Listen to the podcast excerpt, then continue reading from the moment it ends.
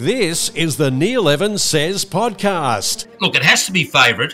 The four-year-old stallion had not two nice trials. Will settle back around about midfield. J Mac will just look to tuck in a few lengths off the speed. At the 150, Anamoe takes the lead from Zaaki Alligator Blood. I'm thunderstruck, but it's Anamoe clear. I'm thunderstruck late. Anamoe holding on. Anamoe this time for the big A. Won it from I'm thunderstruck El Bodegon. This week, Neil Evans says From that gate, she doesn't have to settle back as far as she might if she's drawn further out. So a few lengths off them coming to the turn. It's in secret's race to win. Coolin got it grab by the filly. In secret, in secret takes the lead. A wall out wide coming, including Say Magic, but it's in secret clear. J Mac riding the lights out. In secret won it.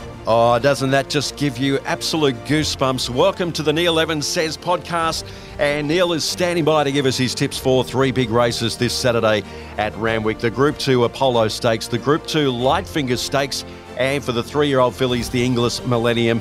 We'll also preview Sandown for the running of the Group 1 CF Stakes over 1400 and both of the Blue Diamond Preludes.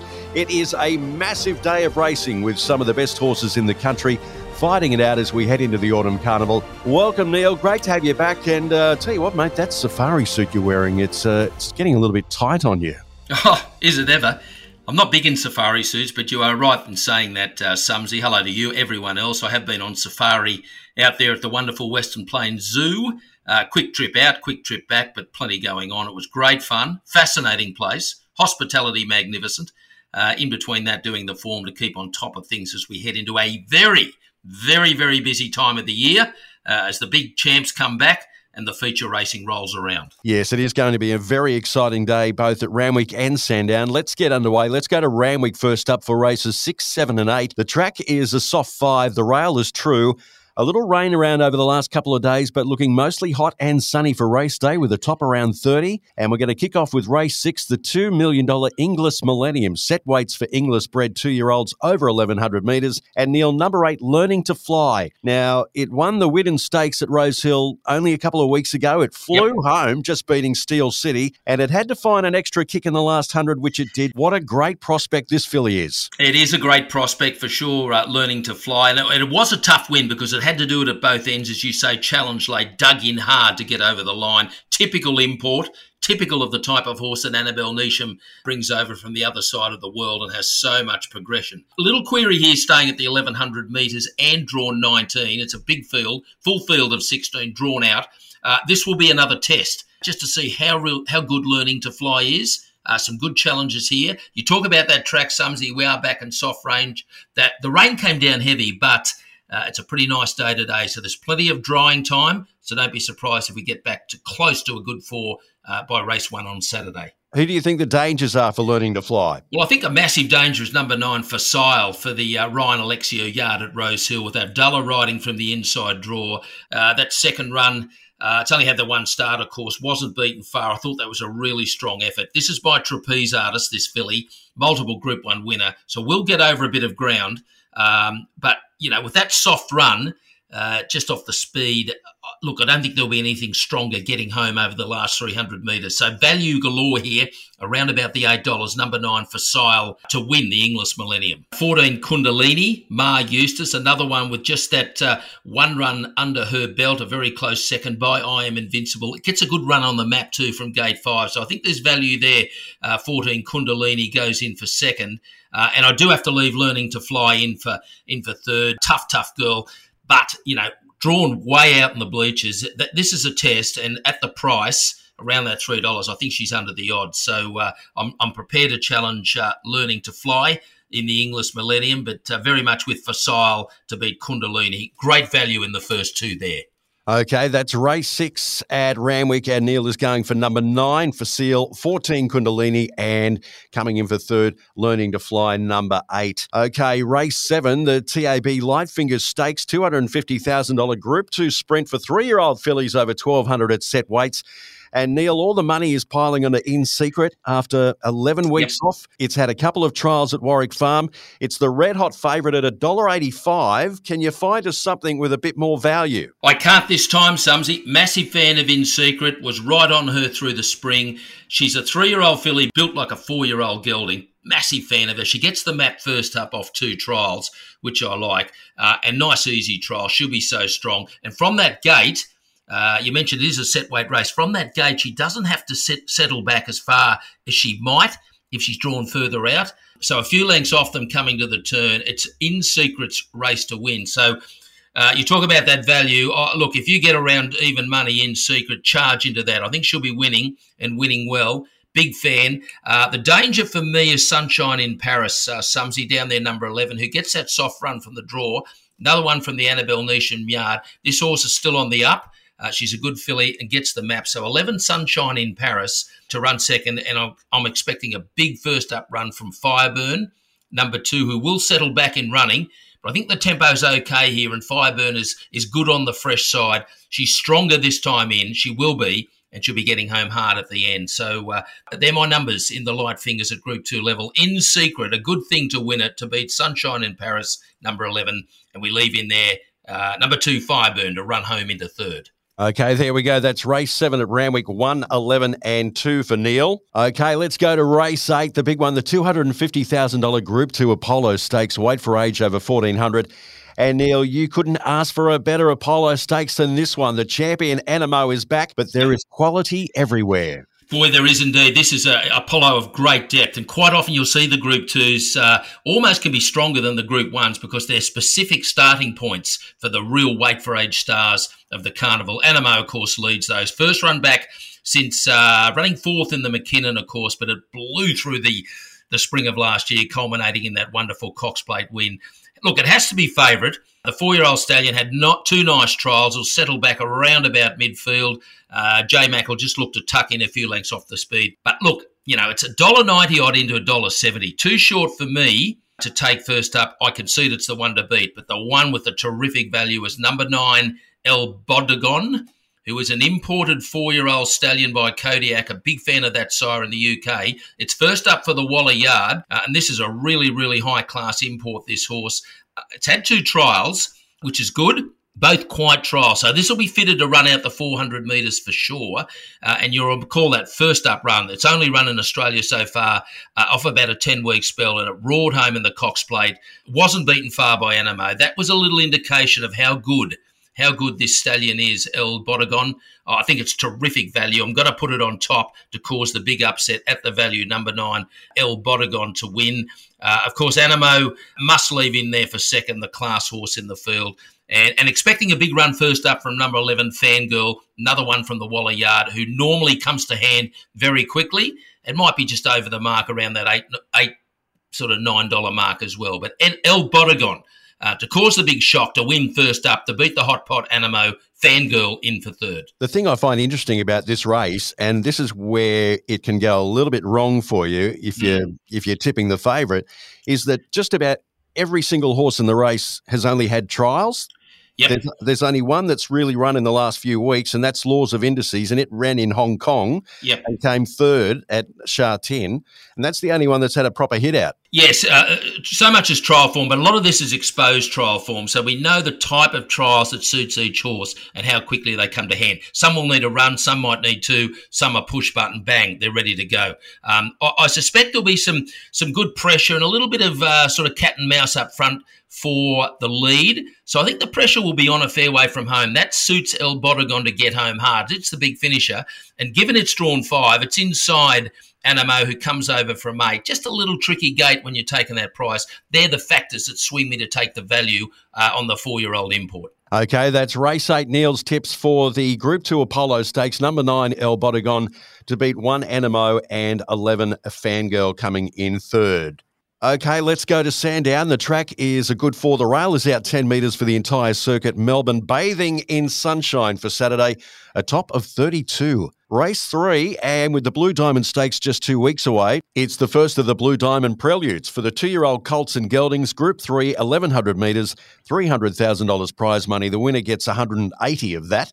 And Neil Barber is the favourite at $3.20. Mm-hmm. And tell us about this horse, Brave Halo. It won three on the trot in its last spell in Perth. Yes, uh, big fan of this Brave Halo. I think Stephen Casey uh, has got a really, really nice one on his hands here. Uh, unbeaten, as you say. Now, that's only coming through that Ascot form over there in the West, but it was dominant. Uh, it's trialled recently, only, what, 11 days ago at Belmont. The trial was solid. The horse is in good nick by Brave Smash the Group 1 winner, who was renowned for being really strong through the line from off the speed. So Brave Halo uh, in this race, it will be a firm track. I think the key here, you mentioned uh, uh, the rail is out a long way. That's got to advantage horses that are tucked in closer to the fence early. And I think Brave Halo from gate, gate three with Ollie riding gets the peak run here, and I think it's the one to beat. So I've got it on top in the boys. Group three level, the boys. Brave Halo to win number three. We slide down to number seven, Sumsy, for Gangitano, the brilliantly named Gangitano, by written by out of Colosimo.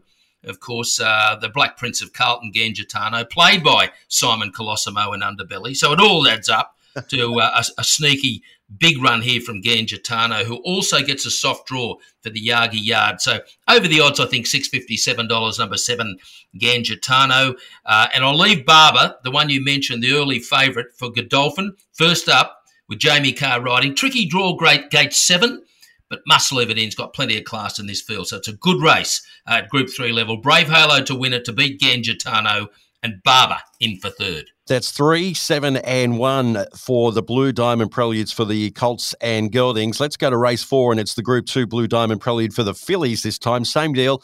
1100 metres. And Neil, number one Charm Stone is the favourite at $2.25, and you think it's a good thing. Oh, I think it is close to a good thing, mate. Run at Group 2 level. Loved the win down the Flemington Straight. Had plenty in hand. Won by nearly two lengths. Beat a horse called Empress of Wonder, who is quite a big finisher. I think that's a superior form line to stick strong with number one Charm Stone to win the fillies version. She'll run a longer trip than this as well. So um, as long as she tucks in from that little tricky gate, she's the one with a with a closing superior 400 metres in the race. I think Shadow Fear is value. Big price number five from a softer draw. WA horse that's on the improve as well. And Cigar Flick has a bit of quality. Has shown that already uh, but gate it's drawn out very wide here. This will be a bit tricky over this 1100 metres to tuck in. So uh, might be the reason Cigar Flicks out there at $758. Some value, we leave it in for third. But uh, no question for me, Sumsy. All aboard, number one Charmstone to win the Blue Diamond Prelude for the fillies. That's race four at Sandown, number one, five, and eight for Neil. And let's go to race seven, uh, the big one, the Group One CF Orr Stakes over 1,400 metres. Wait for age three years and up, $750,000. If you're wondering who Mr. CFO is, he's Charles F. Orr, a Melbourne businessman and former secretary of the Williamstown Racing Club. He first became a member of the club in 1871 and became chairman for 14 years with the first race run in his honour in 1926. So there you go, Mr. Charles the F. great Charlie Orr. Yeah, you've got to be careful how you say that, Mr. Charles F. Orr. Yeah. Um, and yes. and uh, oh, I know, I know where wish, you're going. We, wish you all the best there, Charles. I uh, yeah. hope you're enjoying yourself uh, 10 feet under the ground there, buddy. But uh, yeah, they're still running a race for you all these years later. Isn't that incredible? Do, it they, is. Still, do they put you 10 feet under? Is it? How far under is it? I thought it was six. Six, is it? I'm yet to test it thank not, God. But uh, I, I, always thought it was six feet under. Yeah, it's not very far, is it? No, no. Uh, well, I'll let you know, mate. I suppose if they need to dig you up again, I'll send you an email from the uh, from the underground dirt cabin when I get there. How's that? All right, so there we go uh, to the race now, Neil, and this is a beauty of a lineup.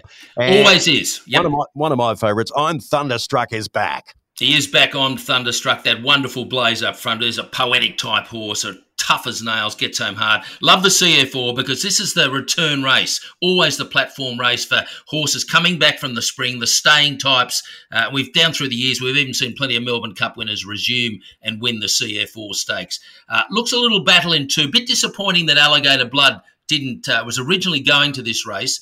Uh, they now had a change of plan, which makes assignment for I'm Thunderstruck first up off a trial win at Geelong a little bit easier. But the one I like, Sumsy, is number ten Jacquinot uh, the three-year-old colt by Rubick. That first up win at Sandown uh, was on Australia Day. That that was that was a really good win in the sense it was buried away in behind and had to dive back underneath horses. Probably was slightly slower ground. To, so to win that race, first up was really, really good. Just goes up the 100 metres, of course, and has a weight advantage being a three year old. So I do think Jack from the draw for the Price Kent yard is the one to beat, number 10. Yep. Certainly, I'm Thunderstruck is forward enough. I just like I'm Thunderstruck with a run under the belt, so I might wait second up to really pounce, but uh, he'll be getting home hard. Don't worry about that. I'm wondering how I'm Thunderstruck's going to go now that he's not chasing Anamoe. Well, he's always given me the impression I'm Thunderstruck that he'll chase anything. He'll okay. chase anything. He's such a tough horse. He knows where the winning post is like no tomorrow. Uh, and regardless of how a race plays out, he's always digging in hard and finding the line. Mm. That's what I love about this horse. I'm thunderstruck. He'll be running home big time first up. Watch out for Tuvalu, number three, two. Uh, draws the inside. Soft run first up for Lindsay Smith. Uh, smart horse uh, will be running home as well. But uh, on with the three year old, 10 Jacquinot to win the Group 1 CF Orr to beat I'm Thunderstruck and number three, Tuvalu, in for third. Okay, so there we go. Neil's tips for race seven at Sandown are 10, 1, and 3. Um, look, I'm going to be uh, putting a, just a, a, few bucks on call sign Mav. Yeah, you know, I am that Top Gun fan. Thirty-one dollars it's paying, and I, I watched Top Gun Maverick again on the weekend. My wife yep. bought me the uh, DVD for Christmas. And, uh, and what's your uh, review? Oh, absolutely love it. I yep. mean, it's fantastic. The only thing I'm disappointed in is, uh, you know, they don't have that scene where the, the guys are all hot and sweaty in the in the in the shower room. only because my mother-in-law walked in once when she I was watching the original at her place in Melbourne, and she said to my wife, "Oh, what's Matthew watching? He's, uh, all these men the towels all sweaty." So it's quite funny. Yes, um, but but but surely nothing beats the original. No, well, does anything beat the original? It's a great tribute film, the second one, I it think. Is. This is the Neil Evans Says podcast, and you can follow Neil on Twitter and get more racing info and tips for Randwick and Sandown. Neil's Twitter handle is at Neil Evans Mail. You can also read Neil's weekly racing preview in The Sportsman, Australia's most authoritative racing journal, thesportsman.com.au. Do you like how I say that? I love how you said that, mate. And plenty to read in The Sportsman Friday morning uh, if you grab your copy about El Bodegon uh, this import. What a star he's going to be. Follow him right through. And you said that beautifully, like the man you are, Sumsy. The sportsman. Yes. Uh, we release the podcast every Friday. Look out for us on Spotify, Google, and iHeartRadio. Don't forget to share us. Great job, Neil. Tickets went on sale yesterday for the Sydney Royal Easter Show for the first time. Well, I haven't been for a while. Last time I was there about four or five years ago, it cost me $25,000 because I bought a spa a whiz bang spa out there, oh, and they craned it in and put it in the backyard. So I haven't been back. That was about four years ago. So I haven't been back since then. Yeah. So um, I always that, end up with a set of steak knives or something when I go. Yeah. Well, you know, an easy sale. We wandered through one of the big sort of uh, massive big exhibition areas, and there was this magnificent spa. So we just bought it. It just yeah. looked a treat. It goes a treat, but anyway. You didn't invite the three-breasted woman from Sideshow Alley into the spa, did you? No, no, didn't didn't run into the three-breasted women. Certainly ran into uh, plenty of t- uh, times two ones, but uh, didn't see shot. My days of Sideshow Alley are long gone. I was always an ordinary shot trying to hit the ducks, uh, and when th- pegging balls to try and win those fluffy toys, quite often hit the bloke running the show more so than the targets going across. Do they still have the three-breasted woman? I don't. You seem to be obsessed with this. Uh, I, I, don't know. I don't know. You would know more than me about Sideshow Alley. There's some dodgy sites down the alley, no doubt about that. I don't know if that particular lady for the occasion is still there, to be honest. You're pretty old by now, I reckon. She would be, absolutely.